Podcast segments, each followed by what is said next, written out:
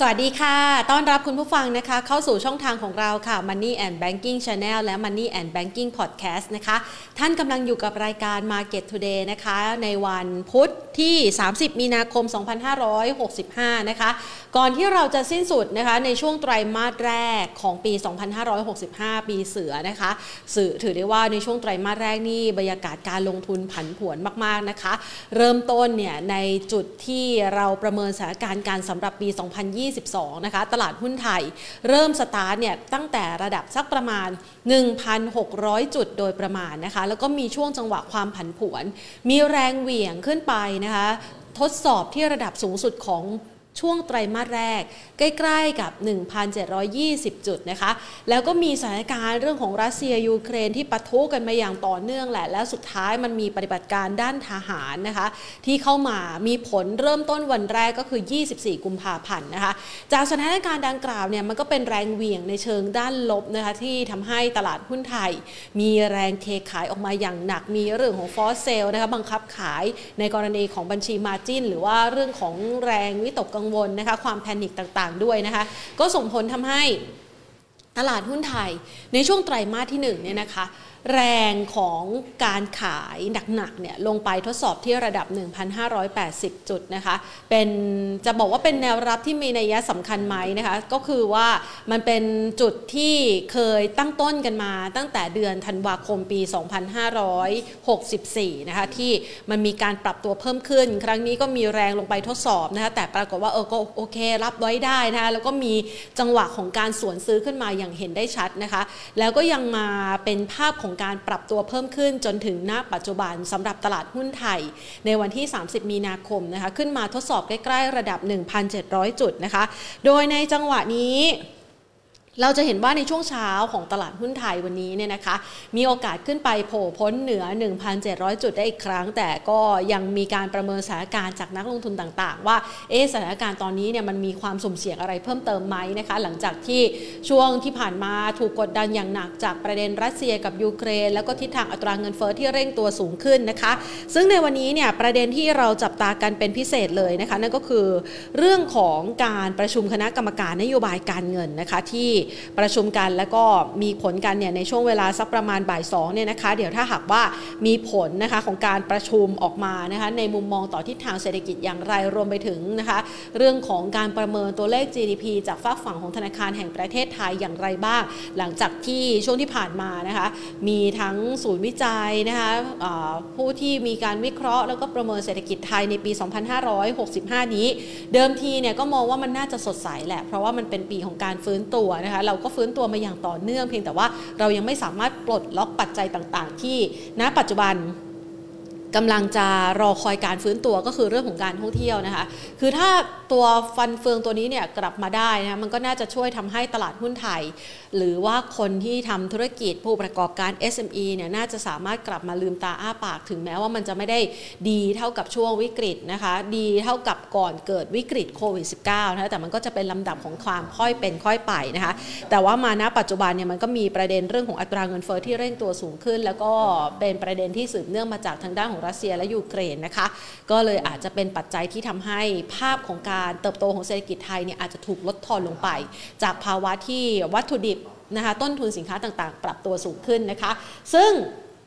ถ้าเรามามองเนี่ยนะคะพัฒนาการเนี่ยคือเราก็คงจะติดตามกันเป็นรายวันแหละสถานการณ์ล่าสุดเป็นยังไงบ้าง นะคะจนมาวันนี้เนี่ยก็มีภาพของความเคลื่อนไหวล่าสุดหลังจากที่ทางด้านของรัสเซียแล้วก็ยูเครนมีการหารือนะคะผ่านเวทีของประเทศตุรกีนะคะซึ่งอาสามาเป็นกาวใจแล้วก็พยายามที่จะพูดคุยหารือนะคะให้มันมีท่าทีที่คลี่คลายแล้วก็ออกถึงความชัดเจนในทางใดทางหนึ่งเนี่ยนะคะปรากฏว่าตั้งแต่เมื่อวานที่ผ่านมามันก็เริ่มมีข่าวดีเข้ามาเรื่อยๆข่าวดีนั่นก็คือว่ารัสเซียนั้นได้มีการลดการปฏิบัติการทางทหารจากเดิมเนี่ยอาจจะมีการใช้ปฏิบัติการทางทหารในระดับเข้มข้นนะคะตอนนี้ก็ลดระดับลงมานะคะก็เป็นข่าวดีหนึ่งที่ส่งผลทำให้ ภาพของสินทรัพย์เสี่ยงทั่วโลกเนี่ยพอจะคลายกังวลใจนะคะแล้วก็รอดูสถานการณ์ว่าสุดท้ายแล้วเนี่ยการหารือในระดับซัมมิตระดับผู้นำของรัสเซียกับยูเครนนั้นจะเกิดขึ้นนะคะแล้วมันจะนำพาไปสู่โอกาสของการที่จะสงบศึกในครั้งนี้ได้ไหมนะคะเดี๋ยวเป็นประเด็นที่ต้องจับตากันต่อไปนะคะเดี๋ยวเราจะมาพูดคุยประเด็นเหล่านี้กันเพราะว่าสิ่งที่เกิดขึ้นนะคะกับณปัจจุบันสำหรับทิศทางเศรษฐกิจทั่วโลกนั่นก็คือภาวะการชะลอตัวของเศรษฐกิจนะคะแล้วก็หลายๆคนอยากจะประเมินว่าโอกาสของการเกิดวิกฤตครั้งใหม่เนี่ยในสถานการณ์ในลักษณะแบบนี้เนี่ยนะคะมันจะเกิดขึ้นได้ไหมแล้วมันจะส่งผลอย่างไรกับทิศทางของเศรษฐกิจไทยแล้วก็ตลาดทุนไทยด้วยนะคะวันนี้เรามีรายการนะคะที่เข้ามาได้มีโอกาสพูดคุยกับคุณผู้ชมเป็นประจำนะคะเราได้รับการสนับสนุนจากผู้ใหญ่ใจดีนั่นก็คือ SCB หรือว่าธนาคารไทยพาณิชย์นั่นเองนะคะให้เราได้มาพูดคุยกันเป็นประจำแบบนี้นะคะงั้นใช้ช่วงจังหวะเวลานี้นะคะสรุปย่อๆสำหรับตลาดหุ้นไทยในวันนี้กันสักหน่อยนะคะตลาดหุ้นไทยในช่วงครึ่งเช้าที่ผ่านมานะคะบรรยากาศการซื้อขายก็ได้รับปัจจัยสนับสนุนจากท่าทีที่เมื่อสักครู่นี้เล่าให้ฟังละว่ารัสเซียกับยูเครนเนี่ยนะคะการเจรจาล่าสุดเนี่ยข้อเสนอในการมีสถานะเป็นกลางของยูเครนซึ่งยูเครนรับปากว่าจะไม่เข้าร่วมเป็นพันธมิตรทางทหารกับประเทศใดและจะไม่ยินยอมให้ต่างชาติเข้ามาตั้งฐานทัพในประเทศนะคะในขณะที่ท่าทีที่มันดูอลุ่มอล่วยนะคะยอมความกันมากขึ้นในขณะที่รัสเซียเองก็ลดการปฏิบัติการทางทหารนะคะในระดับเข้มข้นเนี่ยลดทอนลงมานะคะภาพดังกล่าวก็มีโอกาสค่ะที่จะนำไปสู่การเจรจาระดับผู้นำนะคะโดยทางด้านของหัวหน้าคณะเจรจาของรัสเซียระบุบอกว่ามันมีความเป็นไปได้นะที่ประธานาธิบดีวลาดิเมียร์ปูตินผู้นำรัสเซียและประธานาธิบดีโวโลดิเมียร์เซเลนสกี้ผู้นำยูเครนจะมีโอกาสพบปะหารือกันนะคะแต่ว่าก่อนอื่นเนี่ยก่อนที่จะพบปะหารือกันเนี่ยมันจะต้องมีการจัดสรุปสนธิสัญญานะคะที่ได้รับการอนุมัติจากคณะเจรจาทั้งสองฝ่ายที่ได้รับการรับรองจากรัฐมนตรีต่างประเทศของทั้งสองฝ่ายคือมันต้องสรุปออกมาก่อนว่าหลักใหญ่ใจความของแต่ละประเทศเนี่ยเขาอยากจะได้นะคะข้อเสนออย่างไรแล้วเราจะแลกเปลี่ยนกันไหมในข้อเสนอต่างๆเหล่านี้ต้องมีการลงนามแล้วก็สรุปให้ชัดเจนว่าโอเคตามข้อตกลงเหล่านี้นะคะผู้นำของทั้งสองประเทศก็จะกลับมาเจรจาหารือกันนะคะดังนั้นช่วงจังหวะหัวเลี้ยวหัวต่อนี้นะคะเหมือนกับเป็นการพักยกในการพักรบด้วยนะคะก็เลยทำให้บรรยากาศการลงทุนในตลาดหุ้นต่างๆทั่วโลกดูดีขึ้นนะคะเช่นเดียวกันกับตลาดหุ้นไทยหลังจากที่เคลื่อนไหวอยู่ในกรอบเนี่ยนะคะถ้าเราไปนับแท่งเทียนดูนะคะจะเห็นได้ว่ากรอบการเคลื่อนไหวในกรอบแคบๆหรือว่าไซด์เวย์ของตลาดหุ้นไทยเนี่ยกินระยะเวลาเกือบ8วันถ้านับไปก็คือเกือบ2 สัปดาห์นะคะที่ตลาดหุ้นไทยกำลังรอเลือกทางสุดท้ายแล้วเลือกทางขึ้นนะคะคือขึ้นมาเนี่ยเพื่อที่จะทดสอบที่ระดับนี้ละ 1,700 จุดนะคะแต่ว่าจะไปได้ไกลอีกไหมเดี๋ยวคงจะต้องมาประเมินกันนะคะแล้วก็เป็นภาพหนึ่งที่วันนี้ตลาดหุ้นไทยสดใสนะมีแรงซื้อกลับคืนมาโดยเฉพาะอย่างยิ่งหุ้นในกลุ่มที่มีแรงขายไปก่อนหน้านี้หรือบางหุ้นบางกลุ่มที่มันไม่ขึ้นเลยนะคะวันนี้ก็เลยเป็นแรงสนับสนุนกลับคืนมานะคะทำให้บรรยากาศการซื้อขายนั้นดูคึกคักสดใสแล้วค่ะดังนั้นวันนี้นะคะถ้าหากว่าเราดูนะคะสรุปภาพรวมการลงทุนในช่วงครึ่งเช้าเนี่ยนะคะจะเห็นว่าแรงซื้อขายเนี่ยนะคะก็เข้ามาในหุ้นทั้งกลุ่มของไฟฟ้านะคะทั้งกลุ่มของตัวที่อาจจะมีความคาดหวังเกี่ยวกับแนวโน้มการเติบโตที่ดีขึ้นนะคะทำให้ตลาดหุ้นไทยค่ะในช่วงเช้าวันนี้นะคะปิดตลาดไปที่ระดับ 1,698.95 จุดนะคะบวกเพิ่มขึ้นมา 9.21 จุดนะคะหรือว่าประมาณ 0.55% มูลค่าการซื้อขายก็หนาตาขึ้นมาจากช่วงวันทำการที่ผ่านมาอยู่สักระดับประมาณ 57,341 ล้านบาทนะคะแล้วก็สำหรับหลักทรัพย์ที่มีมูลค่าการซื้อขายสูงสุดนะคะในเช้าวันนี้นะคะ10อันดับหลักทรัพย์นะคะก็นำมาทั้งหุ้นในกลุ่มธนาคารนะอย่าง K-Bank เนี่ยฟื้นกลับมานะคะกราฟนะคะ CPN ปตท.สผ.แล้วก็ BDMs นะคะเดี๋ยวเราคงจะได้เห็นภาพกันนะคะว่าความมั่นอกมั่นใจในสถานการณ์ณปัจจุบันนี้เนี่ยนะคะมันเป็นเพียงแค่สถานการณ์ชั่วคราวหรือไม่นะคะวันนี้เราจะมาประเมินว่าภาพของสงครามระหว่างรัสเซียกับยูเครนเนี่ยจนกระทั่งทำให้เกิดภาวะช็อตเทรดนะคะหรือว่าเรื่องของอัตราเงินเฟ้อที่เร่งตัวสูงขึ้นมันจะพัฒนาไปสู่เรื่องของวิกฤตครั้งใหม่ไหมนะคะเราไปพูดคุยกันค่ะ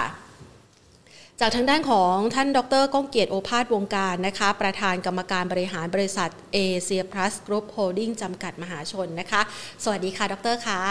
ส ครับสวัสดีครับค่ะวันนี้อยากจะให้ดร.มาช่วยประเมินสถานการณ์กันสักหน่อยนะคะเพราะว่าหลายๆฝ่ายเนี่ยเวลาที่เราติดตามนะคะสถานการณ์ระหว่างรัสเซียกับยูเครนเนี่ยบางคนก็ติดตามกันเป็นรายวันแหละเพราะว่าคาดหวังอยากจะให้มีจุดสิ้นสุดของสงครามนะคะแล้วพอมันมาในเชิงบวกมากยิ่งขึ้นบางทีก็อาจจะละเลยไปว่าเอ๊ะแล้วผลกระทบที่เกิดขึ้นจริงๆหลักใหญ่ใจความเนี่ยมันจะเป็นยังไงบ้างนะคะเรามีความกังวลใจไหมคะเกี่ยวกับเรื่องของภาวะสงครามที่เกิดขึ้นในช่วงที่ผ่านมาตลอดระยะเวลา1เดือนเราประเมินยังไงบ้างคะต้องเรียนว่าแน่นอนในช่วงต้นเนี่ยคุณคงไม่สบายใจนะครับเพราะนักลงทุนอย่างเดียวเพราะว่าทุกคนนะทั้งโลกนะเพราะว่าคนที่ไม่ได้ลงทุนก็อาจจะถูกกระทบเรื่องราคาน้ำมันแพงขึ้นนะก็ทำให้ค่าครองชีพแพงขึ้นเป็นต้นนะครับเพราะนั้นเนี่ยทุกครั้งเวลาเราเกิดวิกฤตเนี่ยไม่ว่าจะเป็นเรื่องโควิดเรื่องสงครามนะเรื่องระเบิดสมัยก่อนระเบิดตึกWorld Trade อะไรเงี้ยช่วงแรกๆจะตกใจแน่นอนนะแล้วก็มีปฏิกิริยาในทางลบนะครับคนก็จะมองว่าน้ำมันขึ้นการใช้จ่ายทางด้านอาวุธยุทโธปกรณ์ก็ขึ้นนะทั้งโลกอาจจะต้องซื้ออาวุธมากขึ้นนะครับเงินเฟ้อตามมานะค่าครองชีพเพราะนั้นคนจะตกใจเพราะนั้นสิ่งที่ตกใจก็จะสะท้อนอยู่ในตลาดหุ้นทั่วอย่างที่ทราบกันอยู่เพราะนั้นหุ้นโลกเนี่ยในตั้งแต่วันที่24กุมภาพันธ์ที่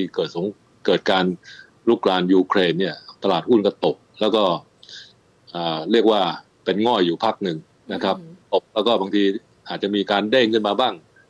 ตอนเด้งขึ้นมาหลายคนก็บอกเป็น dead cat bounce ก็เหมือนกับ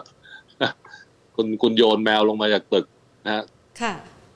มันก็เด้งขึ้นมาจากพื้นแล้วก็ล่วงไปก็จะเป็นลักษณะนั้นเป็นคำพูดของฝรั่งทั่วไปลงทุนในตลาดหุ้นก็จะเป็นลักษณะนั้น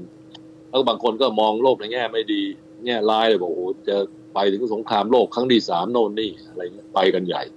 ถ้าอย่างงั้นก็จบแล้วไม่ต้องทำมาหากินนะตลาดเงินตลาดทุนของพังหมดทั้งโลกค่ะอันนี้ส่วนตัวเนี่ยผมมักจะมองเสมอว่าเวลามีวิกฤตเนี่ยมันคือโอกาสอันนี้อันที่1ในช่วงแรกใหญ่แน่นอนน้อยคนที่กล้าซื้อหุ้นเพราะไม่รู้มันจะบอททอมที่ไหนมันจะจุดต่ำสุดตรงไหนไม่มีใครทราบนะแต่ก็ต้อง observe หรือสังเกตไปสักพักนึงอาทิตย์2อาทิตย์แล้วดูซิว่าบางครั้งเนี่ยอาจจะกล้าแย่ขาเข้าไปหรือเปล่าไปลงทุนนิดๆหน่อยๆแล้วก็ค่อยๆซื้อบ้างอะไรเงี้ยโดยที่หวังว่าข้อ1 นักลงทุนเนี่ยจะแอบสอบข่าวร้ายไปหมดแล้วนะแอบสอบในมองโลกในแง่ร้ายที่สุดแอบสอบไปเรียบร้อยแล้วนะคือรับทราบแล้วมองไปถึงจุดนั้นแล้วเพราะนั้นหุ้นมันจะตกมากเกินเหตุต่ำกว่าความเป็นจริงแล้วก็2ต้องมองต่อไปว่าอาจจะมีทางออกที่เป็นบวกมากขึ้นซึ่งอันนั้นก็หมายถึงว่าตลาดหุ้นก็ต้องดีขึ้นนะจำได้ไหมในช่วงโควิดแรกๆก็ตกใจกันมากนะหลังจากนั้นพอ มียามาฉีดมีโน่นมีนี่มาหรือว่าต่อให้ไม่มียามาฉีดคนก็ชินกับตัวเลขทุกวันที่ประกาศมาแล้วหุ้นมันก็ขึ้นได้ถูกไหมครับไม่ใช่มันทุกวันอันนี้ก็เหมือนกันสงครามก็เหมือนกันก็ตกใจในช่วงแรกหลังจากนั้นก็ดูข่าวไปก็อย่างนั้นแล้วทุกคนเคยชินแล้ว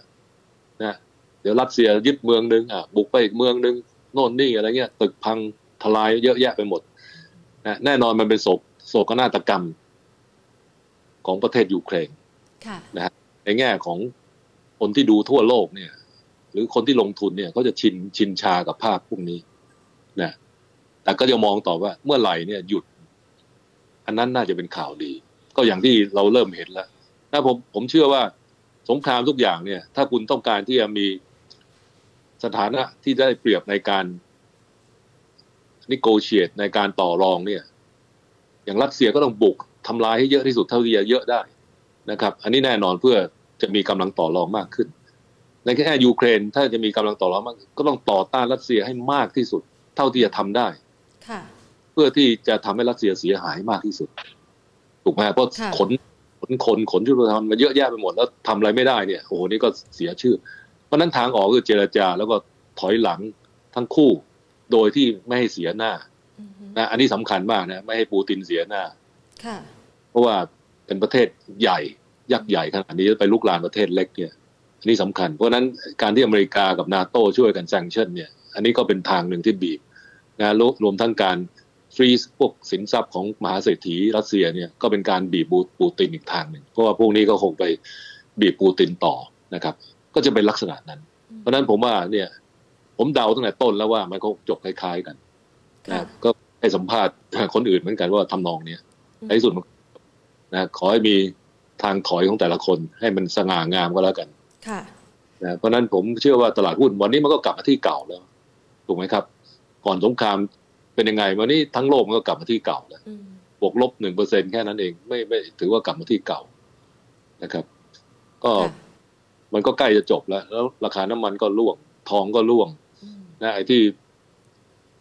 คอมมอดิตี้ทั้งหลายแหล่ก็ร่วงหมดนะครับเพราะว่าคนก็มองว่าถ้าคลี่คลายราคามันก็ลงแล้วนะครับก็เป็นลักษณะนั้นแล้วก็ตลาดหุ้นก็ดีขึ้นอันนี้ก็เป็นเรื่องที่เราเห็นทั่วโลกนะไม่ใช่เฉพาะที่ประเทศไทยเท่านั้นเองที่อเมริกาก็คล้ายๆกันนะครับตลาดใหญ่ก็ไปได้ดีหมดตอนนี้นะครับแสดงว่ามาถึงณจุดนี้เนี่ยมันเป็นจุดที่น่าจะถึงจุดสิ้นสุดหรือว่าสถานการณ์รัสเซียกับยูเครนน่าจะไม่ได้มีผลกระทบต่อแนวโน้มของความวิตกกังวลที่อาจจะ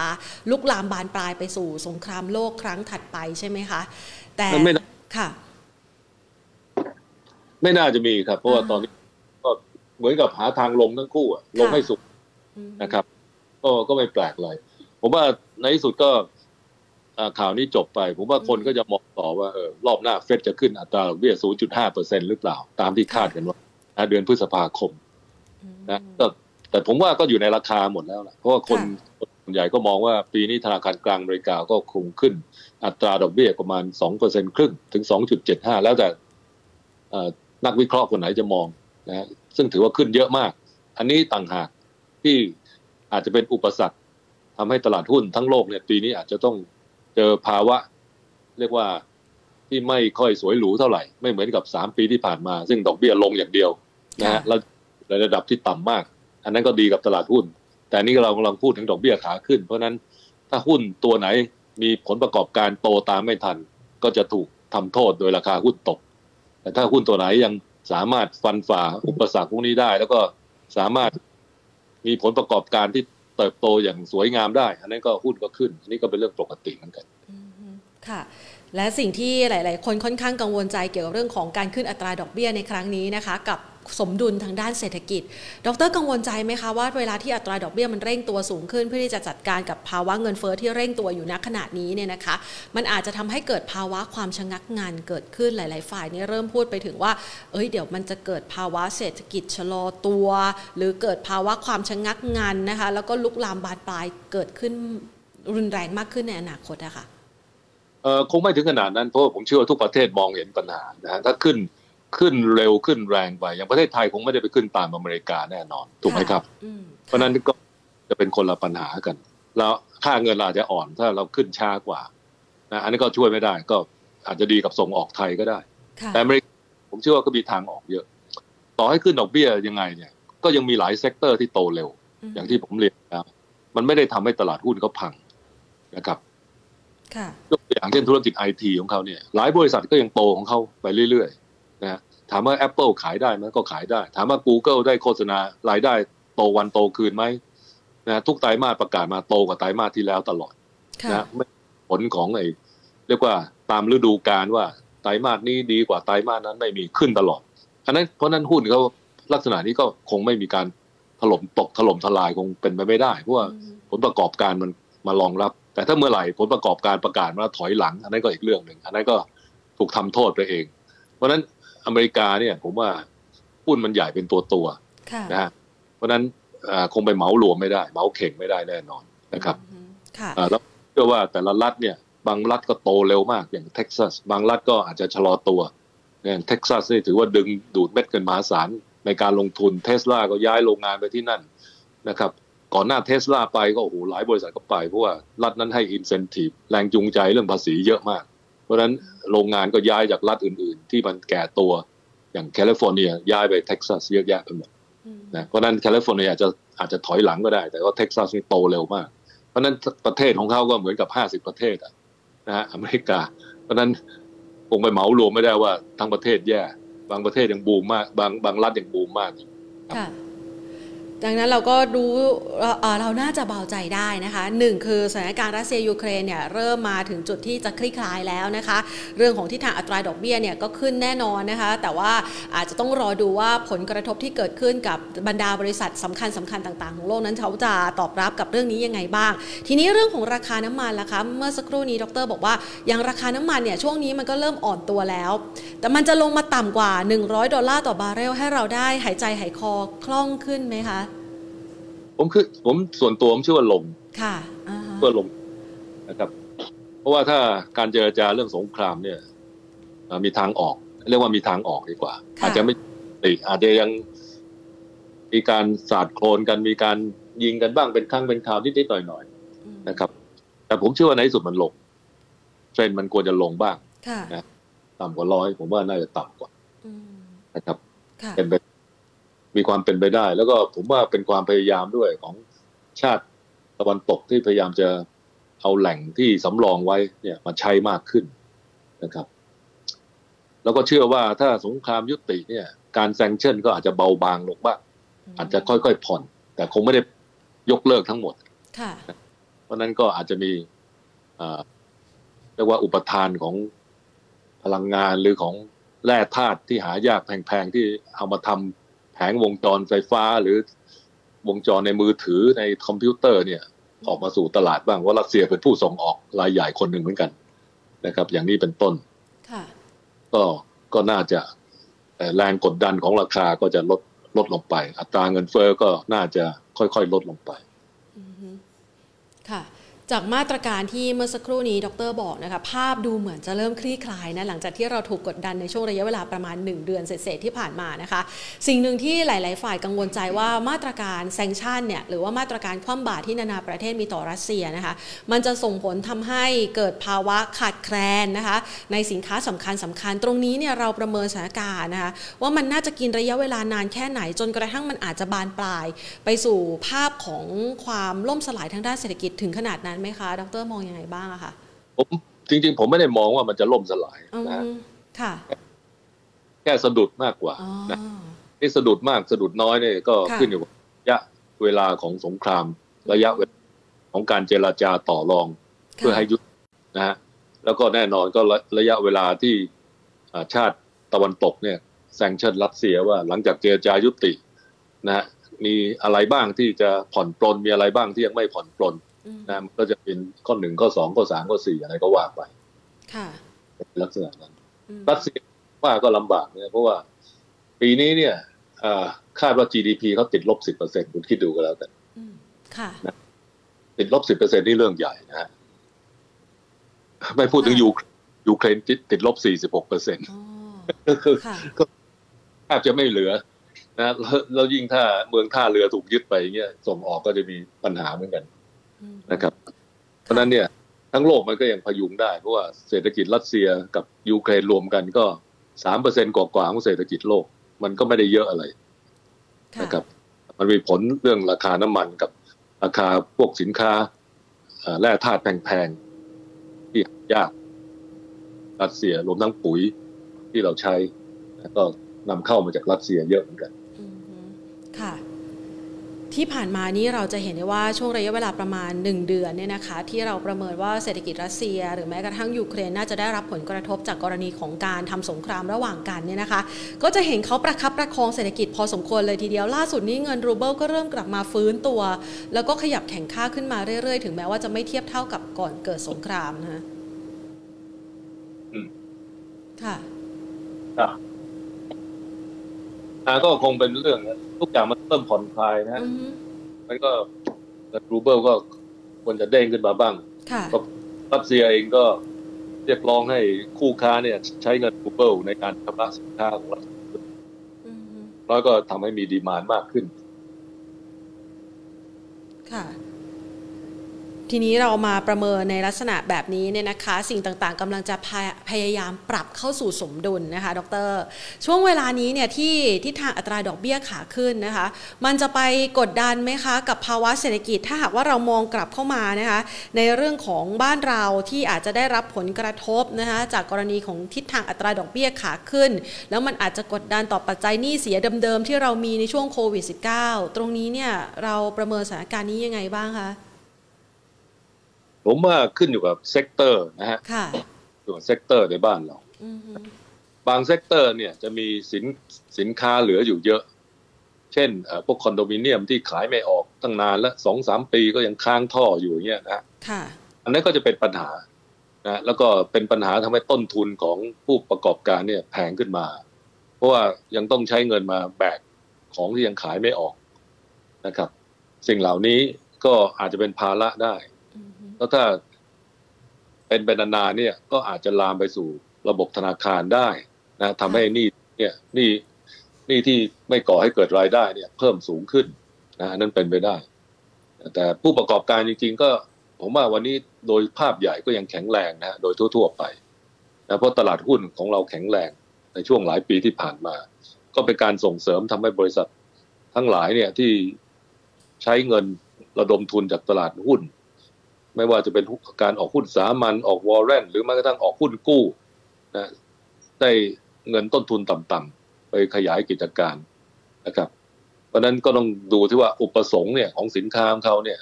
มีมากน้อยแค่ไหนที่ราคาที่ผู้บริโภคสามารถที่จะจับจ่ายหรือซื้อได้ถ้าราคาแพงไปสำหรับสายตาผู้บริโภคอันนั้นก็ทำให้สินค้าคงคลังเยอะเพราะมันไม่มีใครมาซื้อเขาอันนั้นก็จะเป็นปัญหาระยะยาว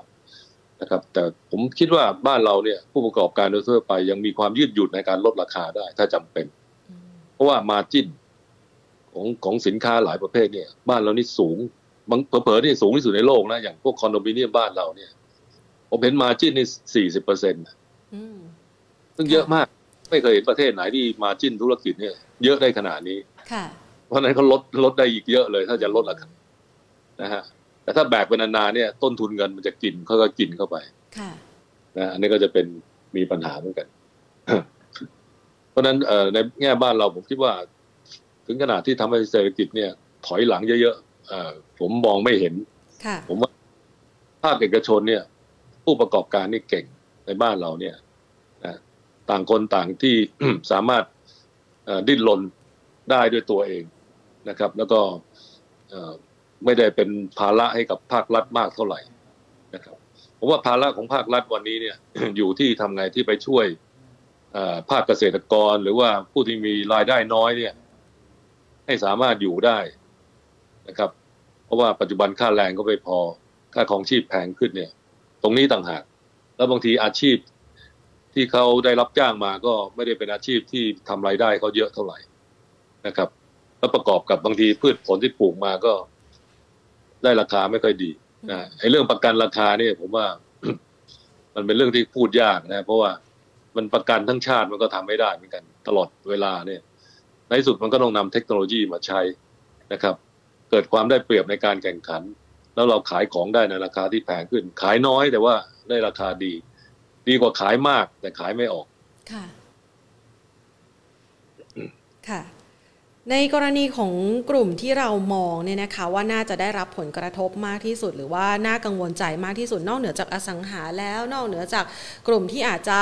ขายสินค้าได้ไม่ค่อยมีราคาสักเท่าไหร่เนี่ยนะคะพอจะ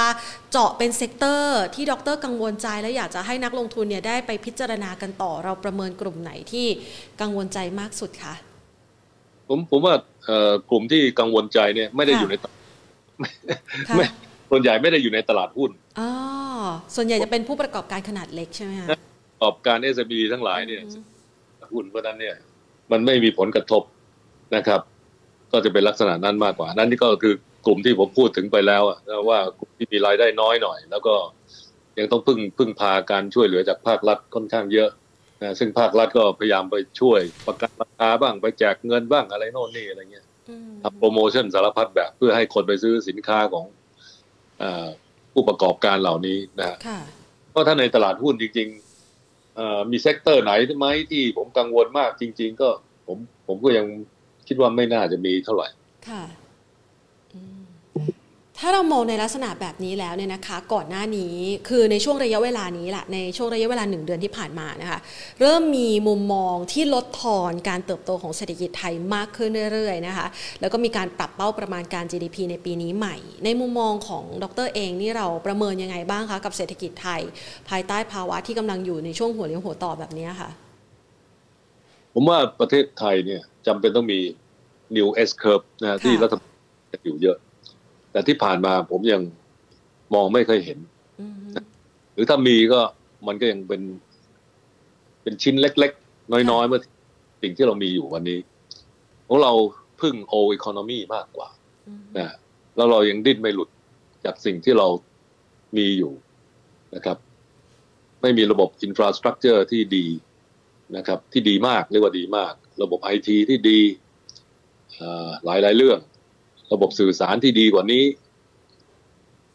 เรายังไม่เห็นนะแล้วก็แม้กระทั่ง product ที่เป็นแบรนด์ระดับโลกเนี่ยยังมองไม่เห็นเลยฮะอย่าว่าโลกเลยภูมิภาคก็ยังแทบจะไม่มีน้อยมากนับไปถึง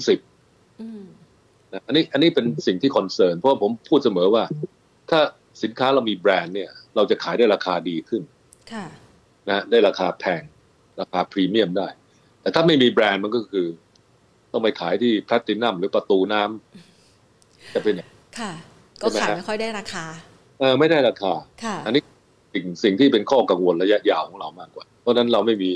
New S Curve จริงๆค่ะแล้วก็สินค้าต่างๆที่เราส่งออก10ปีเท่ากับวันนี้มาดูมันก็เหมือนกันไม่ได้ต่างนะฮะค่ะบริษัทยักษ์ใหญ่เบอร์1ถึงเบอร์10ในตลาดทรัพย์10ปีที่แล้วกับวันนี้ก็หน้าเดิมๆไม่ได้เปลี่ยนเท่าไหร่นะเพียงแต่สลับตำแหน่งขึ้นลงๆแค่นั้นเองนะแต่หน้าตาก็เหมือนเดิมอันนี้ที่ผมคอนเซิร์นที่ผมเป็นห่วงใช่ไหมฮะของจีนเนี่ยคุณดูนะสมัยก่อนอาจจะไม่มีบริษัท Tencent Alibaba 10ปีที่แล้วคุณไม่เห็นนะบริษัทพวกนี้ถูกไหมฮะอันนี้มันเกิดทั้งนั้นนะหรืออย่าง10ปีที่แล้วเนี่ยในอเมริกาไม่มีบริษัท Facebook ไม่มีบริษัท Netflix นะฮะ50ปีที่แล้วบริษัท GE น่าจะใหญ่ที่สุดวันนี้เนี่ยอยู่ระดับที่อะไรก็ไม่รู้มองไม่เห็นแล้วไม่มีใครสนใจแล้วกลายเป็นบริษัทเล็กนิดเดียวไปแล้วค่ะ IBM ตอนนั้นก็ใหญ่ที่สุดเคยเป็นบริษัทที่ใหญ่ที่สุดตอนนี้ก็ไม่มีใครพูดถึงแล้วหุ้นก็ไม่แทบจะไม่มีคนอยากจะลงทุนไม่มีใครพูดถึงเลยอันนี้เขามี New S Curve ถูกมั้ยฮะค่ะหุ้นสารพัดรูปแบบมามีพวกแบรนด์ดังๆพวกอาหารการกินก็มี Starbucks มีโน่นมีนี่ใช่ไหมเป็นแบรนด์ใหม่ๆทั้งนั้นพวก IT นับไม่ถ้วนเนี่ย Google Apple อะไรเงี้ย Facebook เยอะแยะไปหมด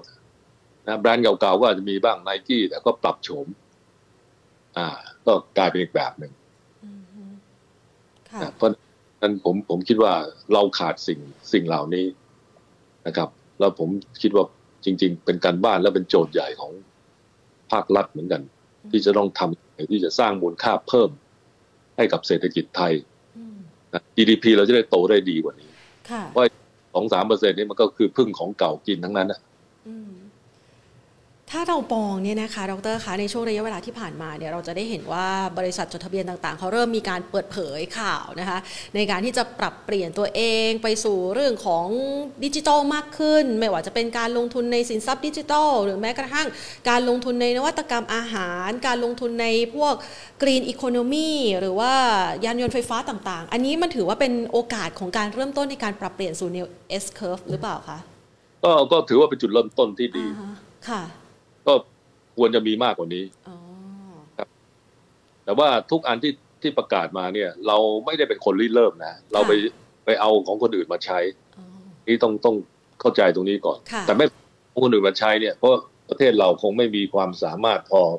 ที่ไปคิดอะไรใหม่ๆเองในแง่พวก IT พวก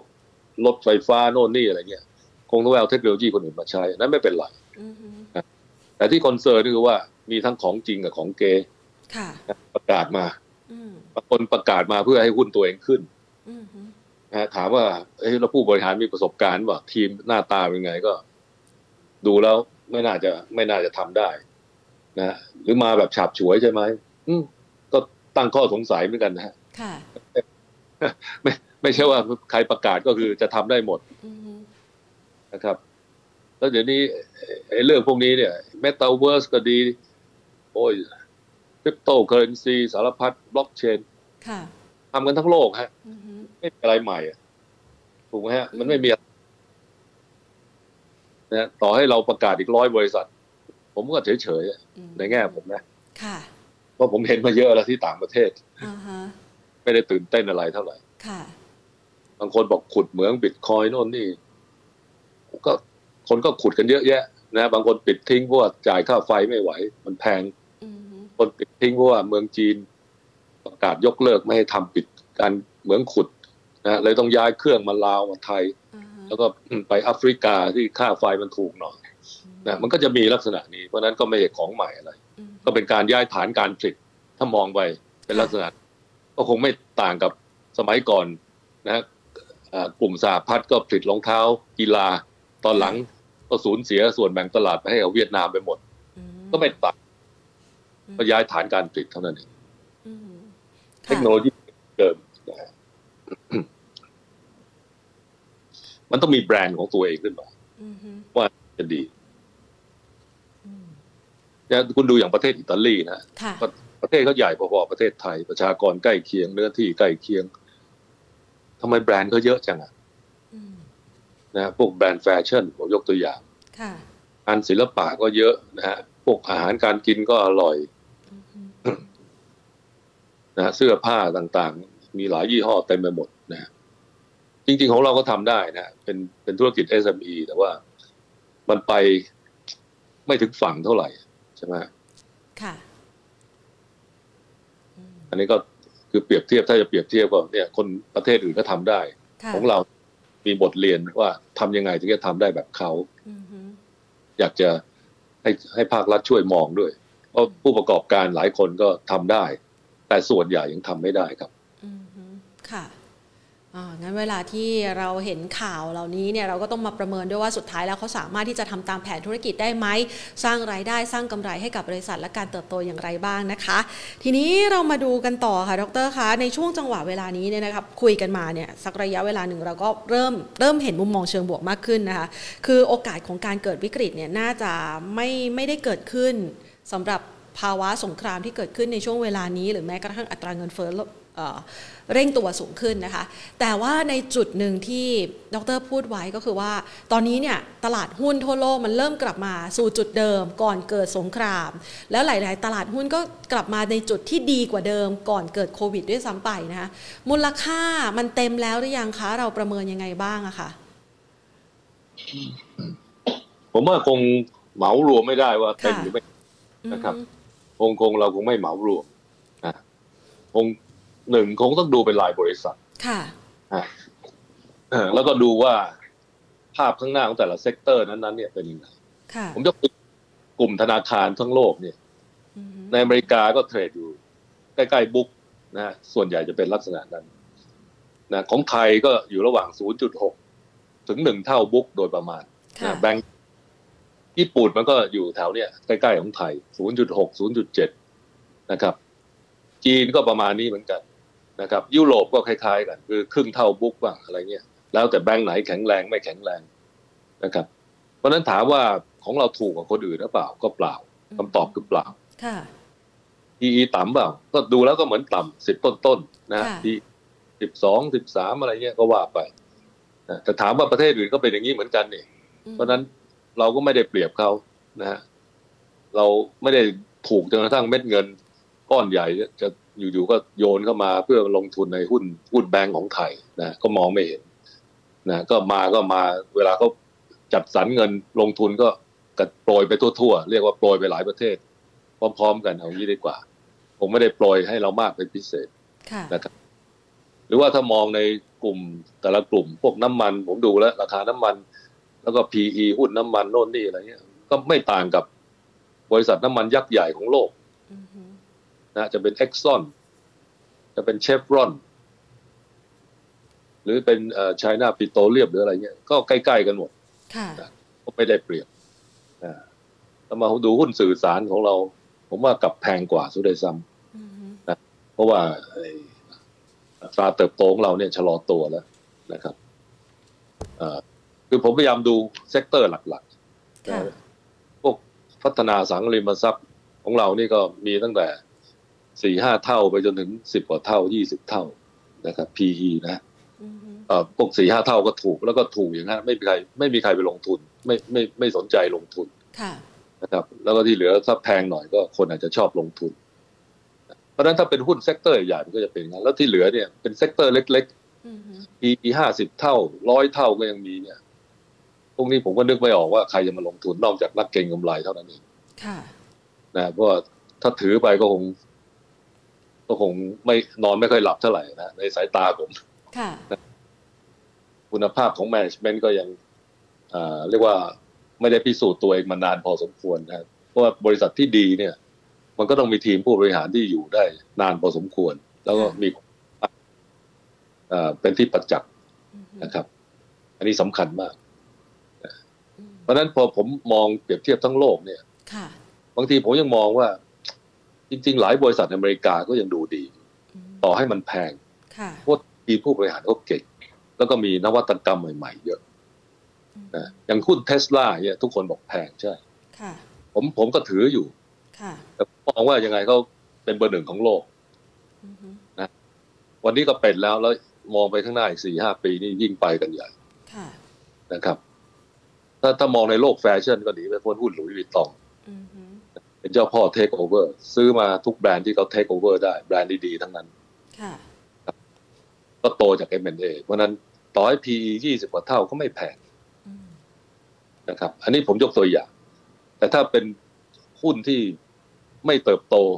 หรือเติบโตน้อยเนี่ย PE 12เท่าคนก็ไม่เล่นอย่างเคอร์ริงเนี่ยที่เป็นเจ้าของกุชชี่เนี่ย PE ก็อยู่12เท่าก็ไม่มีใครเล่นนะตู้ไปเล่นหลุยส์กุยตอง PE 26เท่าไม่ดีกว่าหรอนะโอกาสโตมันเยอะเพราะนั้นการที่บอกว่าหุ้นถูกหุ้นแพงเนี่ยผมว่าขึ้นอยู่กับวิสัยทัศน์ของผู้บริหารทีมนั้นๆแล้วก็เรียกว่า power of products อำนาจของแบรนด์ของเขาหรือสินค้าของเขาว่าสามารถเรียกพรีเมียมได้มากขนาดไหนนะฮะเป็นลักษณะนั้นแต่ถ้ามันเหมือนกันหมดอย่างสมมติผมซื้อไฟฟ้าจะซื้อจากบริษัทนี้บริษัทกอไก่ในตลาดซับไทยหรือบริษัทขอไข่ในตลาดซับไทยผมไม่รู้ว่าผมซื้อจากใครอ่ะเพราะเขาขายผ่าน e-gat เข้ามาถูกไหมฮะมันแบรนด์อ่ะนี่คือไม่มีแบรนด์นะเพราะนั้นราคามันก็ควรจะเท่ากันหมดนะในทางทฤษฎีนะมันไม่มีแบรนด์ไอ้ที่มีแบรนด์ก็อาจจะมีน้ำมันรถยนต์ยี่ห้อโน้นยี่ห้อนี้แต่ก็มันก็ต่างกันนิดเดียวอ่ะนะไม่ได้ซีเรียสอะไรมันจะไม่เหมือนกับพวกอาหารการกินโลกแฟชั่นหรือเชนร้านอาหารหรืออะไรเงี้ยหรือร้านสะดวกซื้อพวกนี้มันจะเป็นแบรนด์ของมันหมดแล้วทุกคนจะทราบถึงคุณภาพทราบถึงการบริการว่าเป็นยังไงคือไม่ต้องไปนั่งเดาว่าบริการจะดีหรือไม่ดีอะไรเงี้ยไม่มีหรือเชนของพวกโรงแรม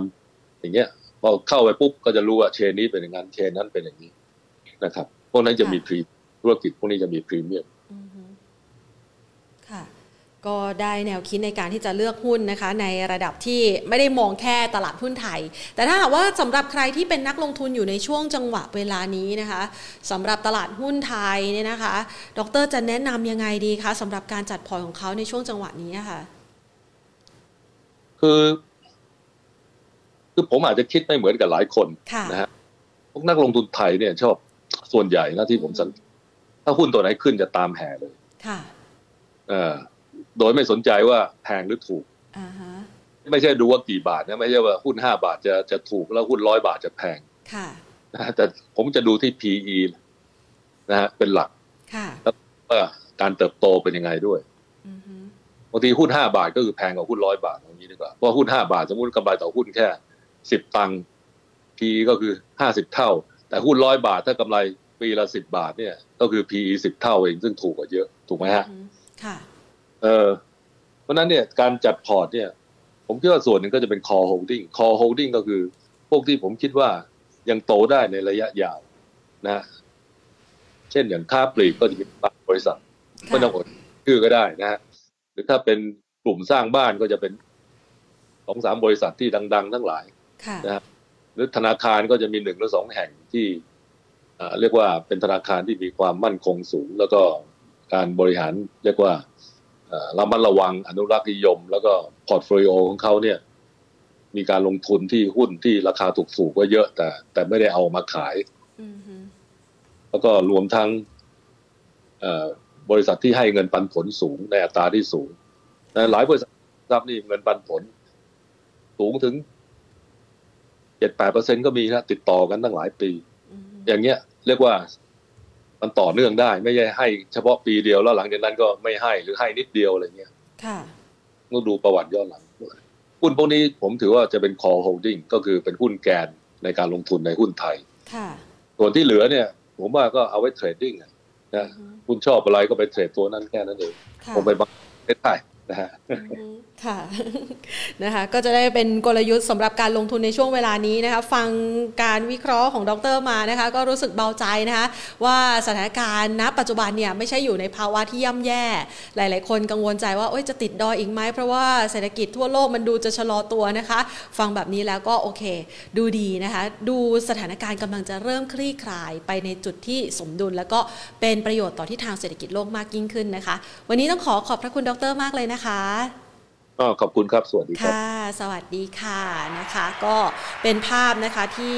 เรียนเชิญนะคะดร.ก้องเกียรตินะคะมาช่วยวิเคราะห์นะคะสถานการณ์กันเพราะหลายๆคนเนี่ยคือพอมันอยู่ในข่าวร้ายข่าวลบเนี่ยนะคะตลอดระยะเวลาเกือบ1เดือนเต็มๆนะคะคาบเกี่ยวมาเนี่ยสักประมาณ5วันแล้วเดือนเศษๆเนี่ยนะคะอยู่ท่ามกลางข่าวลบอยู่ท่ามกลางข่าวร้ายนะคะเราก็จะมีมุมมองนะคะว่าโอ้โหมันคงจะมีอะไรที่แย่กว่านี้นะคะมีอะไรที่ย่ำแย่ไปจนกระทั่งเกิดวิกฤตครั้งใหม่ไหมนะคะอันนี้ก็เป็นมุมมองหนึ่งนะคะที่สะท้อนออกมาจากทางด้านของดร.ก้องเกียรติโอภาสวงการนะคะซึ่งท่านก็เป็นประธานกรรมการบริหารจาก Asia Plus Group Holding นะคะก็คร่ำบอดในเรื่องของการลงทุนมา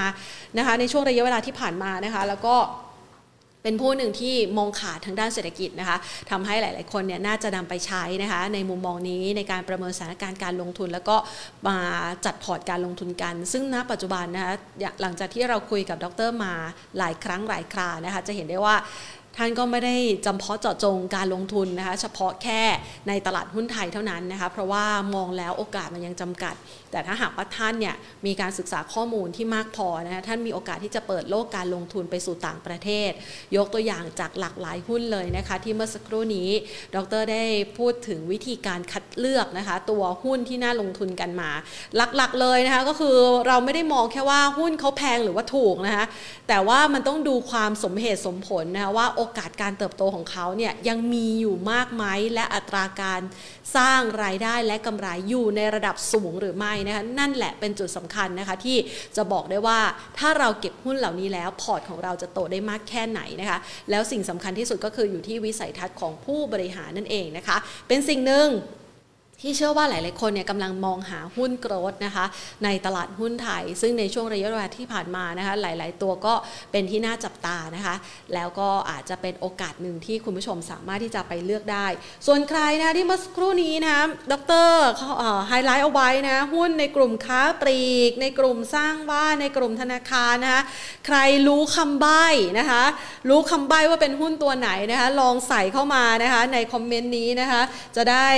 เป็นการบอกให้เพื่อนๆนะคะผู้ร่วมลงทุนกับเราเนี่ยได้ไปศึกษาข้อมูลเพิ่มเติมกันนะคะวันนี้ทักทายกันนะคะสำหรับคุณผู้ชมที่รับชมผ่าน Facebook Live แล้วก็ YouTube Live ของเรานะคะวันนี้นี่หลายๆท่านเข้ามาทักทายกันนะคะพูดคุยกันนะคะแล้วก็ทักทายสวัสดียามบ่ายเนาะ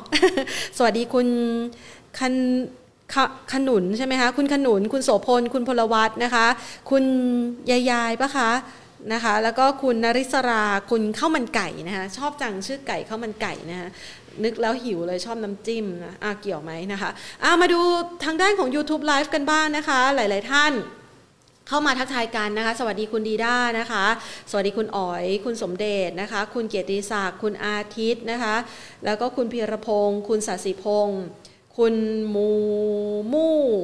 มูนะคะแล้วก็คุณปอมนะคะทักทายกันนะคะมาพูดคุยกันในช่วงเวลาบ่ายๆแบบนี้นะคะกับทิศทางของตลาดหุ้นไทยที่ตอนนี้เนี่ยจ่อทะลุ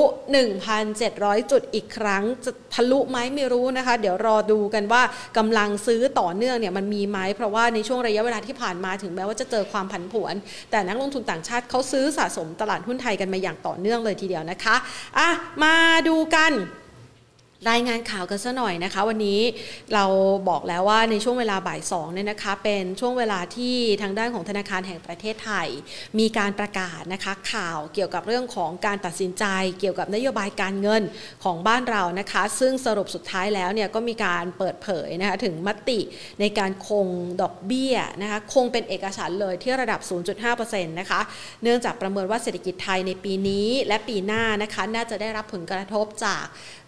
กรณีของมาตรการคว่ำบาตรระหว่างรัสเซียกับยูเครนนะคะซึ่งน่าจะส่งผลกระทบในแง่ต้นทุนพลังงานและอัตราเงินเฟ้อของไทยรวมไปถึงความต้องการสินค้าต่างๆในต่างประเทศมันก็อาจจะชะลอตัวลงเนื่องจากกำลังซื้อของเขาถูกลดทอนจากต้นทุนต่างๆที่เพิ่มสูงขึ้นนะคะดังนั้นปีนี้เนี่ยคาดการณ์ว่าอัตราเงินเฟ้อเฉลี่ยทั่วไปอาจจะปรับขึ้นเกินกว่ากรอบเป้าหมายคือเงินเฟ้อเร่งตัวแปลเป็นภาษาง่ายๆอย่างนี้นะคะว่ามุมมองของธนาคารแห่งประเทศไทยคือมองว่าเงินเฟ้อจะเร่งตัวนะคะราคาสินค้าต่างๆจะแพงขึ้นก่อนที่จะปรับลดลงในช่วงประมาณต้นปีหน้านะคะแล้วก็จะเข้าสู่กรอบเป้าหมายนะคะในการประเมินเอาไว้และประเมินนะคะเศรษฐกิจไทยในปีนี้มีการปรับเป้านะคะการเติบโตนะคะเขาใช้คำว่าเหลือแค่นะคะเหลือแค่นะคะรายงานกันซะหน่อยนะคะสำหรับเศรษฐกิจไทยในมุมมองของธนาคารแห่งประเทศไทยปีนี้นะคะ2565ปรับลดลงนะคะจากเดิมคาดการณ์อยู่ที่ 3.4% นะคะลดลงมาเหลือแค่ 3.2% ก็ลดลงมาในระดับหลักทศนิยมนะคะในขณะที่ปีหน้านะคะประเมินเอาไว้เดิมทีเนี่ยคาดว่าจะเติบโตได้ 4.7% ปีนี้ก็ลดทอนลงมาเหลือเพียงแค่ 4.4% นะคะส่วนแนวโน้มของการฟื้นตัวด้านอุปสงค์ภายในประเทศและการท่องเที่ยวก็คือความต้องการใช้จ่ายกำลังซื้อต่างๆในประเทศเราเนี่ยนะคะก็มองว่าไม่น่าจะมีผลกระทบมากนักเท่ากับก่อนหน้านี้นะคะแนวโน้มนั้นยังคงมีปัญหาความเสี่ยงที่ให้ความสำคัญเลยเนี่ยก็คือเรื่องของมาตรการคว่ำบาตรระหว่างรัสเซียกับยูเครนซึ่งมันอาจจะส่งผลต่อการขาดแคลนวัตถุดิบในบางอุตสาหกรรมซึ่งณปัจจุบันสิ่งที่ขาดแคลนแล้วก็คือเรื่องของชิ้นส่วนอิเล็กทรอนิกส์เซมิคอนดักเตอร์นะคะที่มีผลกระทบต่อเนื่องมาตั้งแต่ช่วงโควิด -19 นะคะเรื่องของการขาดแคลนสินค้าเกษตรสำคัญนะคะพวกอาหารสัตว์นะคะหรือแม้กระทั่งวัตถุดิบต่างๆนะคะที่ปรับตัวสูงขึ้นในช่วงเวลานี้นะคะจากความติดขัดในเรื่องของอุปทานที่มันเกิดภาวะชะงักงันจากการทั้งปิดเส้นทางบินจากทั้งการประกาศมาตรการคว่ำบาตรนะคะของรัสเซียนะคะต่อรัสเซียนะคะซึ่งสิ่งเหล่านี้เนี่ยจะต้องมีการติดตามอย่างต่อเนื่องซึ่งในปีนี้เนี่ยนะคะมีการประเมินไว้มาดูอัตราเงินเฟ้อหน่อยอัตราเงินเฟ้อนี่แหละเป็นปัจจัยสำคัญนะคะในการที่จะพิจารณาว่าประเทศไทยเนี่ยจะได้รับผลกระทบมากน้อยแค่ไหนนะคะคือตอนนี้เนี่ยหลายๆคนบ่นแล้วข้าวของแพงนะคะบางคนก็อาจจะรู้สึกได้ว่าบางอย่างเนี่ยมันเพิ่มขึ้นแล้วก็เริ่มส่งผ่านมาถึงเรานะคะเงินเฟ้อเดิมทีธนาคารแห่งประเทศไทยมองว่าจะอยู่แค่ 1.7% เท่านั้นนะคะแต่ล่าสุดเนี่ยมีการปรับประมาณการเงินเฟ้อขึ้นมาใกล้ๆ 5% นะคะเร่งตัวขึ้นมาเกือบ 2-3 เท่าเลยนะคะปีนี้เนี่ยคาดว่าเงินเฟ้อจะอยู่ที่ 4.9% ค่ะส่วนปีหน้าอย่างที่บอกไปมุมมองของแบงก์ชาตินะคะบอกว่าปีหน้ามันจะค่อยๆชะลอนะจากเดิมที่มอง 1.4 ปีหน้านะคะจากปีนี้นะคะที่ปรับประมาณการใหม่อยู่ที่ 4.9 ขยับไปเรื่อยๆปีหน้าจะเหลือ 1.7% นะคะสิ่งที่สำคัญเลยก็คือต้องรอติดตามแนวโน้มราคาพลังงานที่จะส่งผ่านเป็นต้นทุนและพลังเรื่องของความขาดแคลนในเรื่องของวัตถุดิบต่างๆที่อาจจะส่งผลต่อราคาอาหารในระยะถัดไปนะคะอ่ะแปลกันใจความสั้นๆ สำหรับทิศทางของเศรษฐกิจไทยนะคะในมุมมองของแบงก์ชาติซึ่งก็จะมีตัวเลขต่างๆเนี่ยที่มาประเมินฝากกันนะคะนี่ก็เป็นตัวเลขที่เมื่อสักครู่นี้นะคะเพิ่งแถลงข่าวกันออกมาเลยนะคะแล้วก็ดูอัตราการขยายตัวของเศรษฐกิจนะคะนี่มีการปรับเป้าประมาณการกันใหม่นะคะแล้วก็มองในเรื่องของอุปสงค์เดิมทีเนี่ยคาดการณ์กันว่าการบริโภคเอกชนเนี่ยน่าจะดีนะคะการลงทุนภาคเอกชนก็น่าจะดีแต่การลงทุนภาครัฐเนี่ยอาจจะยังคือเริ่มขยับจากที่ไม่ค่อยลงทุนเท่าไหร่นะคะก็จะเริ่มดีขึ้นนะคะแต่ปรากฏว่าการลงทุนภาครัฐในปีนี้เนี่ยมีภาพที่ทางด้านของกระทรวงการคลังเองออกมายอมรับเลยว่าตอนนี้เนี่ยมีหลายฝ่ายกังวลใจว่าแรงขับเคลื่อนสำคัญที่จะเป็นเงินเข้ามาหมุนเวียนเศรษฐกิจก็คือภาครัฐเนี่ยแหละจะต้องจับจ่ายใช้สอยต้องใช้นโยบายการคลังเข้ามาร่วมนะคะเงินกู้ที่เคยกู้ไปก่อนหน้านี้1ล้านล้านบาทมันอาจไม่พอนะคะอยากจะเสนอให้ขอกู้ใหม่ตอนนี้เนี่ยท่านก็บอกว่าเงินมันยังเหลืออยู่นะอยู่ในระดับสักประมาณ 70,000 ล้านบาทนะคะเดี๋ยวรอประเมินสถานการณ์กันก่อนว่ามันมีความจำเป็นมากน้อยแค่ไหนที่จะต้องกู้มาใช้จ่ายเพิ่มนะคะทีนี้เราไปดูจากหลายๆตัวเลขนะคะเพราะมีการประเมินการส่งออกของไทยด้วยปีนี้เนี่ยนะคะเดิมทีเนี่ยมองว่าการส่งออกของไทยซึ่งเป็นพระเอกมาต่อเนื่องหลังจากสิ้นโควิดนะคะคือเราจะนับว่าสิ้นสุดโควิดในประเทศไทยไม่ได้นะมันต้องนับจากความเลวร้ายหรือความร้ายแรงของต่างประเทศที่เขาเริ่มคลี่คลายกันมาตั้งแต่ช่วงต้นปีที่แล้วนะคะ2564เราจะเห็นว่าการส่งออกของไทยเนี่ยทำได้ดีนะคะแล้วก็เดิมทีเนี่ยก็ประเมินว่ามันน่าจะดีต่อเนื่องแหละมาถึงปีนี้นะคะปีนี้เนี่ยก็มองว่าโอเคการส่งออกยังดีอยู่นะคะแต่ว่าอาจจะมีการขาดดุลบัญชีเดินสะพัดเนื่องจากการนำเข้าที่เร่งตัวสูงขึ้นก็คือว่ามันเพิ่มต้นทุนพลังงานเข้ามานะคะแล้วก็เดี๋ยวจะได้เห็นแหละว่าสุดท้ายแล้วเป็นยังไงบ้างแต่ดูแล้วมีมุมมองที่น่าสนใจก็คือว่าจำนวนนักท่องเที่ยวจากประมาณการครั้งก่อนเนี่ยเท่าเดิมนะคะเท่าเดิมก็คือ 5.6 ล้านคนนะคะหวังเป็นอย่างยิ่งนะคะว่าฟันเฟืองตัวนี้นะเรื่องของการท่องเที่ยวของไทยเนี่ยจะกลับมาฟื้นตัวได้แล้วก็ทำให้ทุกๆคนนะคะกลับมามีเงินเข้ามาจับจ่ายใช้สอยหมุนเวียนในเศรษฐกิจเพราะต้องยอมรับจริงๆนะคะว่าเศรษฐกิจไทยในช่วงที่ผ่านมาเราบูมด้วยเรื่องของการท่องเที่ยวเรามีไฮไลท์สำคัญนะคะในจุดท่องเที่ยวที่เป็นหลายๆ destination ที่ต่างชาติเนี่ยพอเปรียบเทียบเรื่องของความคุ้มค่าของการใช้เงินแล้วมาเที่ยวไทยคุ้มค่าทั้งในแง่ของเงินคุ้มค่าทั้งในแง่ของจิตใจการให้บริการของคนไทยนะคะที่พอมาแล้วรู้สึกดีนะคะได้รอยยิ้มกลับไปได้ภาพความประทับใจแต่ว่าตอนนี้เนี่ยเรากำลังพึ่งพานะคะเม็ดเงินที่เดิมทีเราเองเนี่ยไปเที่ยวต่างประเทศนะคะเราก็จะกลับมาเที่ยวกันเองภายในประเทศไทยจึงไม่น่าแปลกใจนะคะที่คุณผู้ชมจะได้เห็นว่าตอนนี้เนี่ยจากที่เดิมทีเนี่ยปีก่อนหน้านี้ก่อนเกิดโควิด -19 เราอาจจะฉายภาพของความเป็นไทยในสถานที่ท่องเที่ยวซะส่วนใหญ่แต่ตอนนี้เนี่ยเวลาที่เราเห็นภาพคาเฟ่น่ารักนะคะที่ผุดขึ้นมาแล้วก็สามารถสร้างรายได้กันเนี่ยนะคะมันก็จะเป็นธีมที่เกี่ยวข้องกับความคิดถึงต่างประเทศของคนไทยอย่างเช่นเป็นธีมของญี่ปุ่นเป็นธีมของเกาหลีนะคะหรือว่าแม้กระทั่งบางคนแบบเป็นธีมคาเฟ่แบบสไตล์เท็กซัสนะคะเป็นฟาสต์ฟู้ดสไตล์เท็กซัสอะไรประมาณเนี้ยนะคะก็เป็นแนวคิดในการที่จะปรับเปลี่ยนนะคะตามภาวะการ